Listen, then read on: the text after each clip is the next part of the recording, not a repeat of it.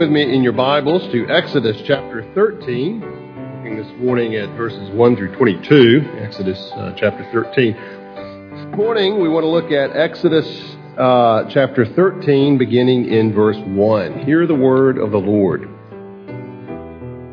The Lord said to Moses, Consecrate to me all the firstborn. Whatever is the first to open the womb among the people of Israel, both of man and of beast, is mine.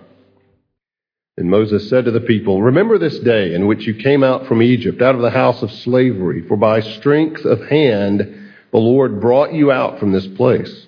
No leavened bread shall be eaten. Today, in the month of Abib, you are going out. And when the Lord brings you into the land of the Canaanites, the Hittites, the Amorites, the Hivites, and the Jebusites, which he swore to your fathers to give you, a land flowing with milk and honey, you shall keep this service in this month. Seven days you shall eat unleavened bread, and on the seventh day there shall be a feast to the Lord. Unleavened bread shall be eaten for seven days. No unleavened bread shall be seen with you, and no leaven shall be seen with you in all your territory. You shall tell your son on that day, It is because of what the Lord did for me when I came out of Egypt. And it shall be to you as a sign on your hand, and as a memorial between your eyes, that the law of the Lord may be in your mouth. For the strong hand the Lord has brought you out of Egypt. You shall therefore keep this statute at its appointed time from year to year. When the Lord brings you into the land of the Canaanites, as he swore to you and your fathers, and shall give it to you, you shall set apart to the Lord all that first opens the womb. All the firstborn of your animals their males shall be the Lord's. Every firstborn of a donkey you shall redeem with a lamb, or if you will not redeem it, you shall break its neck. Every firstborn of man among your sons you shall redeem. And when in time to come your son asks you, What does this mean? You shall say to him, By strength of hand the Lord brought us out of Egypt, from the house of slavery.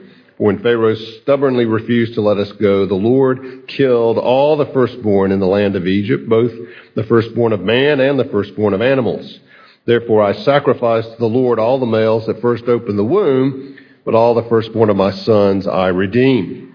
It shall be as a mark on your hand or frontlets between your eyes, for by a strong hand the Lord brought us out of Egypt. When Pharaoh let the people go, God did not lead them by way of the land of the Philistines, although that was near, for God said, Lest the people change their minds when they see war and return to Egypt. But God led the people around by way of the wilderness toward the Red Sea. And the people of Israel went up out of the land of Egypt equipped for battle. Moses took the bones of Joseph with him, for Joseph had made the sons of Israel solemnly swear, saying, God will surely visit you and you shall carry up my bones with you from here. And they moved on from Succoth and encamped at Etham on the edge of the wilderness. And the Lord went before them by day in a pillar of cloud to lead them along the way, and by night in a pillar of fire to give them light, that they might travel by day and by night. The pillar of the cloud by day and the pillar of fire by night did not depart from before the people. Pray together. Father, guide us as we turn to study your word now. We pray for the light of your Holy Spirit. Father, we thank you for the scriptures and pray that by them our souls would be fed and we would know you better and we would worship you more. We pray it in Jesus' name. Amen. Imagine you have just become a Christian. Now what? Or, as is the case uh, with many, if not most of you, uh, that you've been a Christian for some time. And uh, you may still be faced with the question, now what? Or so what? What happens next? What does the Lord want me to do? Well, the situation of Israel at this point is very similar to someone who has just become a Christian. Maybe it's somebody with no church background or little church background. Uh, they've heard the gospel, they have believed, but then the question is now what? And how that question is answered, what happens next, is very important. Well, that's true for Israel. Uh, the Lord, by the ten plagues, has finally broken the stubborn unwillingness of Pharaoh to let Israel go. And with the tenth and final plague, with the death of the firstborn in Egypt, he not only lets them go, he tells them to go. He tells them to get out. And all Egypt wants Israel to get out because they are being destroyed. They are dying. And so they tell them to, to get out. Now, we saw where the text tells us that they had been in Egypt for 430 years, most of that time as slaves. 430 years. May help to put that in perspective a little bit that if you think of going back from now 430 years, it would put you in the year 1580. That's a long time ago. That's a long time to remember. Uh, Joseph is a dim memory, let alone Abraham. Goes back a long time. Now God has brought them out. Israel, or Egypt rather, has, has told them to get out, and they're leaving. But the question arises, now what? What happens next? Well, and what happens next is very important. The Lord knows that in many ways He has basically a blank slate on His hands. Uh, they may have had some knowledge of the promises to Abraham, but again, uh, that really was not a part of their daily existence in Egypt, other than perhaps maybe to wonder if any of that was real and, where God is and what He's doing about all these things. And on the one hand, as the Lord brings them out, He doesn't want them to become overwhelmed. And on the other hand, uh, He knows that there are certain things that they need to know, that they need to understand. Now, this chapter, chapter 13, kind of answers the now what. And then chapter 14 picks up then with the Red Sea and goes on from there. But they've come out of Egypt, now what? Well, the Lord basically, without overwhelming them, boils down to three things that they need to understand, three things they need to know. And uh, interestingly, those, those same three things are things that it's helpful for a new Christian to know, to understand, and helpful for even a mature Christian to be reminded of and to remember. What are they? Well, three things. First of all, to understand that as God's people, we belong to God. It's not just that we know God.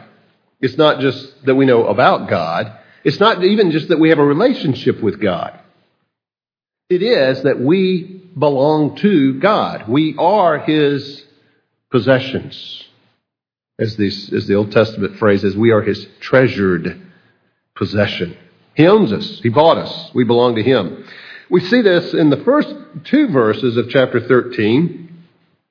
And uh, then going down to, to, verse 11, where uh, we pick up again with this idea of God uh, owning his people, that they belong to God. And it has to do with this whole process of the consecration of the firstborn.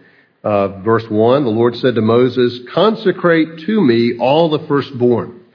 The word consecrate there is the same word that could be translated in other ways holy or to make holy. Um, as you may know, the word holy, we tend to think of it as terms of how you live, but the root idea of the word is not so much how you live, but being set apart to something, being dedicated to something, whereas the word is here being consecrated to something, set apart to something. And because you are set apart to something, it affects then how you live. Well, notice what he says in verse 2 Set apart for me, consecrate to me all the firstborn, whatever is the first to open the womb among the people of Israel, both of man and of beast, is mine. By the way, that's the verse that's quoted when Jesus is redeemed as the firstborn. Uh, in his home so many years later, that was still in practice, and that, that was the reason given for it there. Uh, so this setting apart of the firstborn, whether of man or of animal. Why? What, what, is, what is that all about? Well, verse 11 uh, and, and, on um, goes back to, to relate all of this to Egypt and to what happened there. Uh, when the Lord brings you into the land of the Canaanites, as he swore to you, your fathers, gives it to you, you shall set apart to the Lord all that first opens the womb. And again, repeats the instructions. The firstborn of your animals. Every firstborn of a donkey, particularly, shall redeem with a lamb. Or if you won't redeem it, you have to kill it. Uh, the animals, the firstborn had to be sacrificed, had to be set apart to the Lord. Uh, obviously, they weren't to sacrifice their sons, but they did redeem their sons, their firstborn, with a sacrifice uh, and sometimes a payment to indicate that that firstborn particularly belonged to the Lord. Again, why? Well, it has to do with the tenth plague. When God went through Egypt and the firstborn of each household died, even the firstborn among animals died, and Israel was spared because they put the blood of the lamb over their doorposts, the Lord is in effect saying, You owe me your firstborn. I spared them, I redeemed them, and they belong to me. Now, in acknowledging that, they could sacrifice it or kill it in the case of the donkey, or they could pay a redemption price uh, in terms of a sacrifice or an offering uh, to redeem it. You see, God's concern was not just with the firstborn, that was just sort of a token uh, acknowledgement that they all belong to Him. That they all had been redeemed by the Lord. But that firstborn was sort of a tithe that acknowledged that they all were the possession of the Lord. And so you have this, this sacrifice, this redemption of the firstborn. And again, as we saw in Luke chapter 2, according to the law of Moses, they brought Jesus up to Jerusalem to present him to the Lord. And cite verse 2 there. Now, this was to be a way of, of bearing testimony to their children of the saving acts of the Lord. We belong to the Lord. That's why we do this. You see that, uh, verse 14, when in time to come your son asks you, what does this mean? You tell him how the Lord brought you out of Egypt. It's a way of bearing witness to the next generation who didn't experience the Exodus of what God had done, the mighty works of God. Verse 15, when Pharaoh stubbornly refused to let us go, the Lord killed all the firstborn in the land of Egypt, firstborn of man, firstborn of animals. Therefore, I sacrificed to the Lord all the males that first opened the womb, but all the firstborn of my sons I redeem. Again, God never instructed nor condoned child sacrifice. You say, what about Abraham and Isaac? Well, it was a test of Abraham's faith, uh, but in the end, the Lord provided the ram who died in the place of Isaac. Now, he says in verse 16, it shall be as a mark on your hand or frontlets between your eyes, something that's there present constantly, for by a strong hand the Lord brought us out of Egypt. Well, that's great, but what does that mean for us? Well, the same principle is true for us. You and I are also a redeemed people. Egypt uh, suffered the death of the firstborn. Uh, Israel was spared, and God not only spared their firstborn, but He Himself brought them out of their slavery to be His own people. Well, that's true of us as well in Christ Jesus. You and I were under the judgment of God. You and I deserve the sentence of death. But God, in His grace Himself, provided the Lamb that was slain, whose blood covers us and atones for our sin, so that we are bought back from slavery. We are bought back from death which is what the idea uh, of the word redeem is to be bought back out of death, out of slavery, and now we belong to the Lord. Now, we've seen, that's very explicit here in Exodus 13, but you find that same language in the New Testament, either implied or sometimes explicitly stated. Think of 1 Corinthians 6, uh, the end of the chapter, where Christ himself is our redemption. Paul has been talking about problem of sexual immorality in the church in Corinth. And this is what he says to them. Uh, 1 Corinthians 6:29. Or do you not know that your body is the temple of the Holy Spirit within you, whom you have from God? Now listen to this. This is what he says. You are not your own. You were bought with a price. Therefore, glorify God with your body. We need to have that mentality as Christian people. It's not just that, you know, I have a relationship with God. It's not just that I know the Lord. It is I am the Lord's. I belong to the Lord's. You can no longer say as a Christian, it's my life and I'll do what I want to do. You can no longer say as a Christian, it's my body and I'll do what I want with it. No.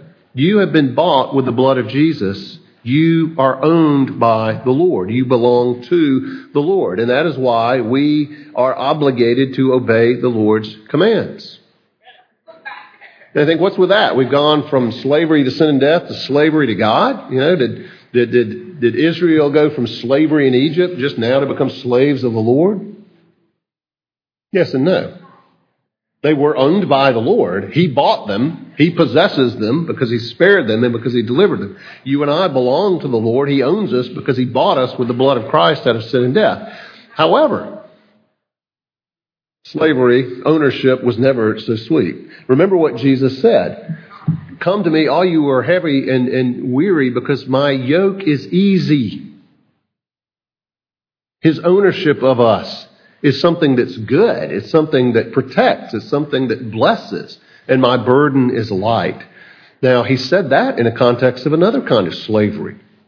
Israel was suffering from in many cases, and that was the slavery of the legalism of the Pharisees, who heap up rule upon rule, man made law upon man made law, uh, not only adding to the law of God, but in some cases by their laws and traditions, uh, doing an end run around the law of God, justifying their disobedience to God's law by obedience to their own law. Jesus, of course, you know, took them to task for that. But Jesus says, You come to me, you believe in me, uh, you become mine, and you'll find that my yoke, unlike that legalism of the Pharisees, and certainly unlike the, the, the slavery of sin, my yoke is easy. My burden is light. It is a pleasure, it is a delight to belong to God through the blood of the Lord Jesus Christ. Fact is, you're going to belong to something. You are going to be owned by something. You are either owned by your own fallen sinful nature, which leads to death, or you are owned by the Lord in Christ Jesus in his redemption, which leads to life. So the first thing we need to understand is that we belong to God. We are his. He bought us with a price. Israel needed to know that. Second thing they needed to know. Not only as they come out now, they're, they're, they're God's people. Now what? Well, they, they belong to the Lord, and the sacrifice of the, the firstborn or the redemption of the firstborn son indicated that. But also, they need to remember God.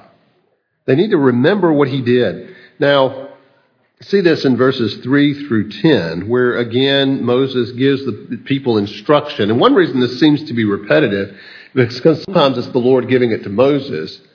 Uh, and as here, Moses telling the people what the Lord had told him. So we're getting both accounts of it but Scripture intends that repetition. It's important to hear that repetition. Moses said to the people, Remember this day in which you came out from Egypt, out of the house of slavery. By the strength of hand, the Lord brought you out from this place. And the, the, the week long feast of unleavened bread, the, the lack of leaven, again, signifying the haste with, and urgency with which they came out of Egypt, uh, signifying uh, a break with uh, that, that past, now beginning anew uh, but again, the importance of remembering what the Lord has done, and not just they themselves,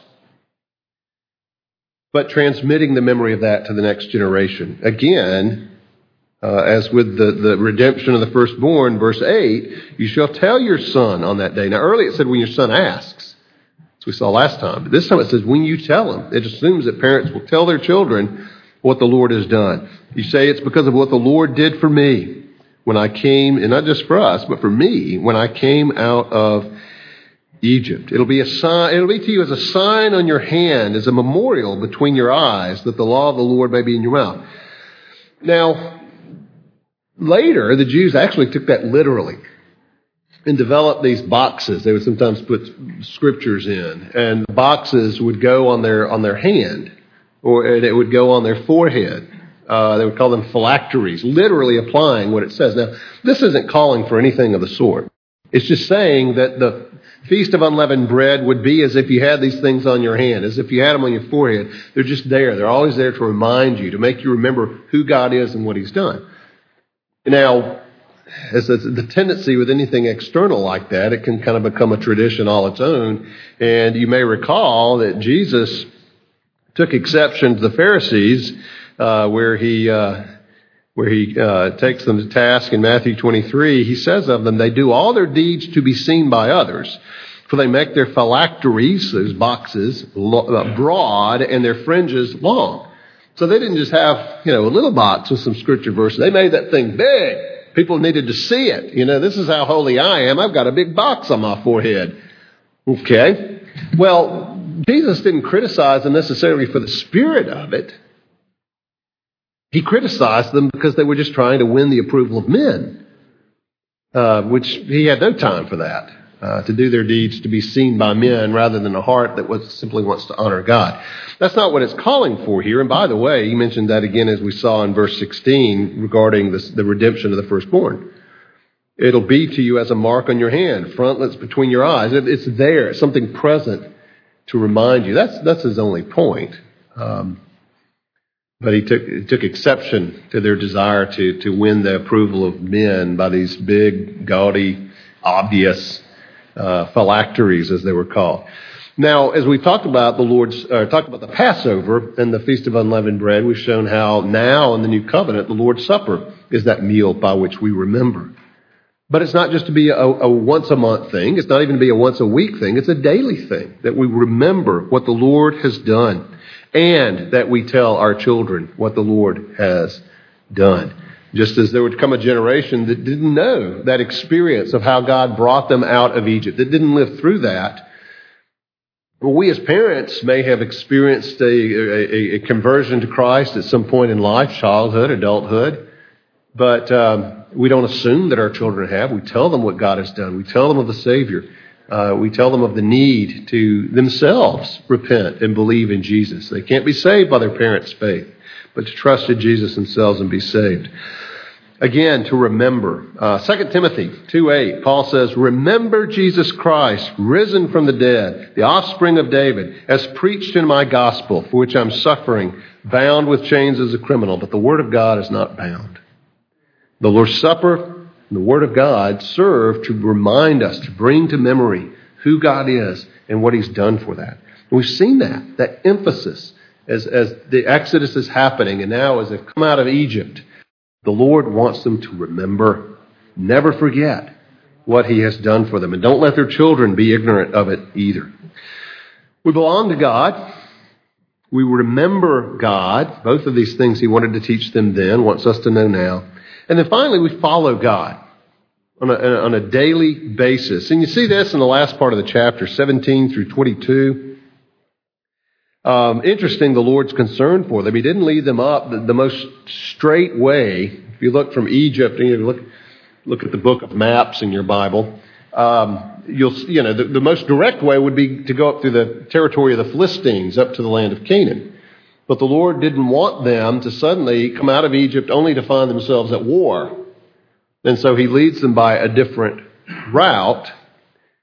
And then we read, you know, the route they took. We also read in 19 that Moses took the bones of Joseph with him. For Joseph had made the sons of Israel solemnly swear, saying, God will surely visit you. And when the Lord brings you out of here, take my bones with you. He wanted to be in Canaan. He wanted to be back in his ancestral homeland. Um, the Lord had told Abraham that they would be enslaved, but he would bring them out. Joseph spoke of that. Joseph foresaw that one day God would lead the Israelites, his descendants, out of Egypt. And he said, when, you, when that happens, take my bones. And that's exactly what they did. They, they took Joseph's remains with them. How did the Lord lead them? Verse 21 The Lord went before them by day in a pillar of cloud to lead them along the way, by night in a pillar of fire to give them light, that they might travel by day and by night. He would be there with them. He would lead them. They had his presence with them, symbolized by this pillar of cloud in the day, the pillar of fire at night, and he would go before them. He would lead the way before them. And we read in our uh, passage earlier in Numbers 9, um, speaking of repetition, uh, how, how, how much he emphasizes that when the, the pillar of fire, pillar of cloud stays put, you stay put. And When that pillar moves on, then you move on. If it stays put for a month, you just stay put. You don't leave there. And if it moves every day, you pack up camp in the morning, you go, you set up camp at night, pack up camp in the morning. You do what God leads you to do. But don't do anything other than what God is doing there. And He would go before them. He would lead the way. Uh, you may be familiar with the, um, the uh, Irish missionary Amy Carmichael who uh, spent many, many years uh, in India as a missionary. Um, in the flyleaf of her Bible, she has written in big letters, He goeth before, which is actually uh, a quotation from John, Gospel of John, where Jesus is talking about his sheep and leading his sheep. John chapter 10, verse 4. And that, of course, for her was the King James Version. He goeth before. Uh, in the ESV, we read, When he's brought out all his own, he goes before them, and the sheep follow him, for they know his voice. Now, there have been times in my life I sure wished I had a big pillar of cloud I could just follow and know what to do and when to go. And uh, but the Lord hasn't left us to our own devices. He's given us His Holy Spirit, and He has given us His Word. Jesus said in John 16, uh, verse 13, "When the Spirit of truth comes, He will guide you into all truth, for He will not speak on His own authority, but whatever He hears, He will speak, and He will declare to you the things that are to come." And of course, He guides us by His written word in conjunction with the Holy Spirit today. God still leads, may not be in a visible, so obvious way, but He leads us in a more mature way by giving us His Holy Spirit, dwelling within us Himself, and of course by the objective standard of His Word, so that we don't mistake the leading of the Holy Spirit to do something that actually would be contrary to God's will. We have the Word and the Spirit and the two work together. Just as he went before Israel, he goes before us today. And you want to be careful. Knowing God's will can be a, a tricky thing. Uh, we want to know the scriptures well, live by them, and sometimes God may leave us to make a decision. And only in hindsight do we see how the Lord has led us. But I'll tell you, God does not play games with you. If you are trusting Him, looking to Him, seeking His will, desiring to obey Him, He's not going to lead you astray. He, if you head off in the wrong direction, He'll bring you back. He'll watch over you. He's, he's with you. He does uh, go before, and His presence is with us. And so, what does a, what does a new Christian need to know? What, what comes next? What does a, a mature Christian need to know? What next? Well, exactly what the Lord was telling Israel here that we belong to the Lord. We're His. We've been bought at a price. That we need every day to remember Him, to remember what He's done, and to remember that we are the redeemed people of the Lord. And then to remember that He is with us. He is an existential, day by day reality in our lives, that there is a relationship there with Him. Uh, and particularly as it comes through His Holy Spirit in us, through His Word before us, He leads us. He's with us. He goes before us prepares the way before.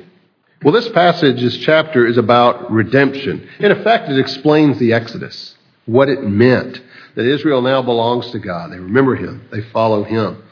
Well, the same is true. You and I have been bought by the blood of the, uh, blood of the Lamb, the Lord Jesus Christ. Uh, we are to live in conscious knowledge of God each day. We are to remember that He does lead us and that we follow Him. And so I ask you, Christian, today, this week, what next? Let's pray. Our Father, we thank you that these things are recorded for us in your scripture. Uh, Father, we have not been let out of, uh, of Egypt itself, not out of physical slavery, but Lord, we have been let out of slavery and bondage to sin. Father, we pray uh, that we would know the reality of being yours, belonging to you, bought by Jesus.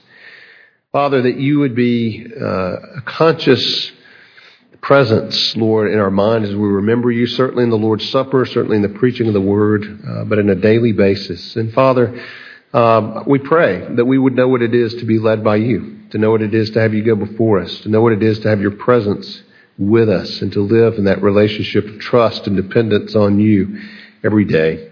Uh, Father, we thank you that this is our calling, that this is our life until that day when you lead us into that Canaan, into that land flowing with milk and honey, into that new heavens and the new earth that you have for us. And we look forward to it. And we pray in Jesus' name. Amen.